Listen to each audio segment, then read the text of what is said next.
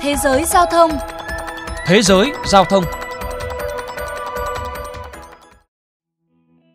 Bà Pam Sâu, một người dân sống tại bang Indiana vẫn chưa thể quên ngày cô con gái của mình qua đời vì tai nạn giao thông cách đây 19 năm.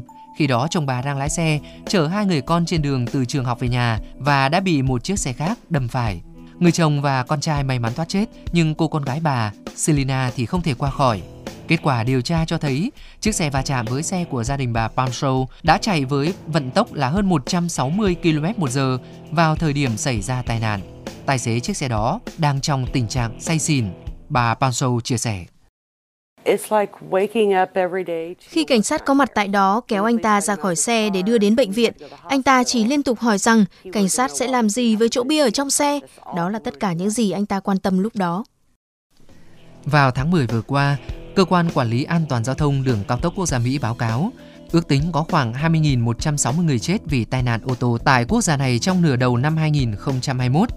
Đây là con số cao nhất trong nửa đầu năm kể từ năm 2006. Mỗi năm ở Mỹ có khoảng 10.000 người thiệt mạng vì các vụ tai nạn giao thông liên quan đến sử dụng rượu bia. Còn thống kê từ năm 2019 cho thấy, cứ mỗi 52 phút lại có một người thiệt mạng vì tai nạn giao thông liên quan đến rượu bia. Trước tình trạng này, Quốc hội Mỹ mới đây đặt ra yêu cầu đối với các nhà sản xuất xe hơi tại nước này, đó là sáng chế ra công nghệ nhằm ngăn những người say rượu lái xe ô tô. Quy định này yêu cầu các nhà sản xuất phải thiết lập được hệ thống tích hợp sớm nhất vào năm 2026 để giúp ngăn chặn những lái xe say rượu. Quốc gia này cũng dự kiến chi khoảng 17 tỷ đô la Mỹ cho các chương trình an toàn giao thông đường bộ trong tương lai. Chúng ta đã từng biết tới những biện pháp phòng chống rượu bia với tài xế như lắp thiết bị đo nồng độ cồn trên ô tô. Tài xế phải thổi vào ống đo, đảm bảo nồng độ cồn dưới mức quy định thì mới có thể khởi động xe. Hiện nay với sự phát triển của công nghệ, những máy thổi nồng độ cồn có thể được thay thế bằng công nghệ cảm ứng ngay trên vô lăng hoặc nút khởi động xe. Ông Park Jauk, người quản lý chương trình phát triển công nghệ này tại Boston, bang Massachusetts chia sẻ. Thách thức đặt ra đó là quá trình đo nồng độ cồn phải được thực hiện vừa nhanh vừa chính xác. Thiết bị phải nhanh chóng phân tích dữ liệu và đưa ra quyết định tài xế có đủ điều kiện để lái xe hay không. Mục tiêu đặt ra của chúng tôi là trong chưa đầy một giây, công nghệ này không nên gây phiền toái cho tài xế. Dự kiến công nghệ này sẽ được thí điểm trên xe buýt, taxi và xe tải của các doanh nghiệp vận tải trước khi áp dụng rộng rãi.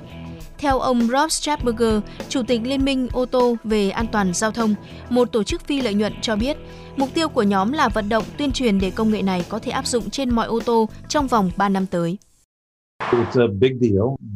Sử dụng rượu bia khi lái xe, đó là một trong những vấn đề lớn nhất về an toàn giao thông, nhưng nó có thể ngăn ngừa được. Nhiệm vụ của chúng tôi là giúp công nghệ mới này được triển khai càng sớm càng tốt. Ông Strasburger cho biết thêm, hiện tổ chức đã liên lạc và nhận được phản hồi tích cực từ một số doanh nghiệp để có thể lắp đặt và thử nghiệm ngay trong cuối năm 2021. Theo đài truyền hình 23 News, các hiệp hội thương mại đại diện cho cộng đồng doanh nghiệp vận tải Mỹ cho biết có rất ít phản hồi về khả năng lắp đặt thiết bị này. Trong khi đó, một số hiệp hội thương mại trong ngành kinh doanh đồ uống có cồn thì tỏ ra quan ngại, cho rằng công nghệ này sẽ cản trở những tài xế có sử dụng rượu bia nhưng nồng độ cồn vẫn ở mức cho phép. Điều này khiến các tài xế sẽ không thể làm một ly trước khi lái xe. Đại diện Hiệp hội Đồ uống Hoa Kỳ cho biết. Dù vậy, không phải ai cũng có thể kiểm soát được bản thân sau khi sử dụng rượu bia. Do đó, nếu không mạnh tay ngăn chặn những nguy cơ tiềm tàng, những vụ tai nạn giao thông liên quan tới rượu bia vẫn sẽ xảy ra. Bà Palmsow chia sẻ. Nếu bạn không lái xe sau khi uống rượu bia thì sẽ chả có chuyện gì xảy ra. Đây không phải là sự bất tiện, việc này có thể cứu sống rất nhiều mạng người.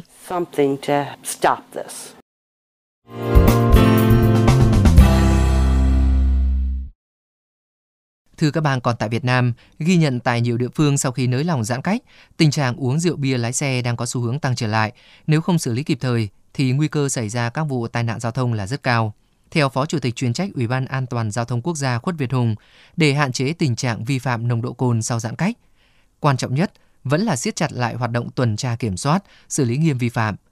Việc tuần tra kiểm soát đồng thời phải gắn với hoạt động tuyên truyền đến mọi người dân về tác hại của uống rượu bia, lái xe. Xử phạt vi phạm nồng độ cồn trên các tuyến giao thông theo Nghị định 100 chỉ là phần ngọn. Gốc của vấn đề là xử lý cả nơi buôn bán, sản xuất kinh doanh rượu bia. Đến đây chuyên mục Thế giới Giao thông hôm nay xin được khép lại. Hẹn gặp lại quý thính giả ở những chuyên mục tiếp theo.